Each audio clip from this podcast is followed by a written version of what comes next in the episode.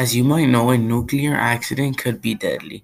But imagine an accident caused by an unexperienced night shift change that did not know how to operate the machinery properly.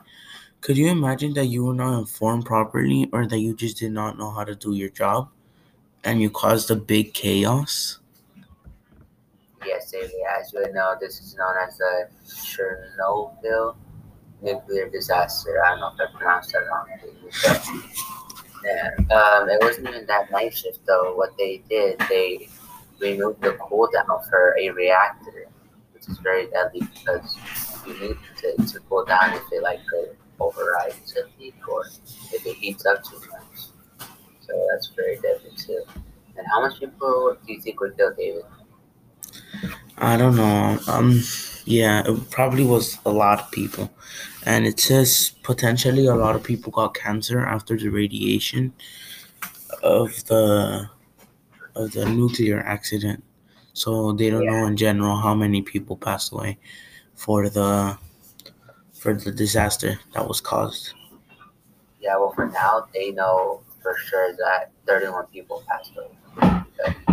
30 people were killed directly in that uh, nuclear disaster, and 28 other people who are firefighters as well, and people who are dead radiation. And what what was not like good was that the firefighters that came to extinguish out the fire, they wore no gear or like no protective suits.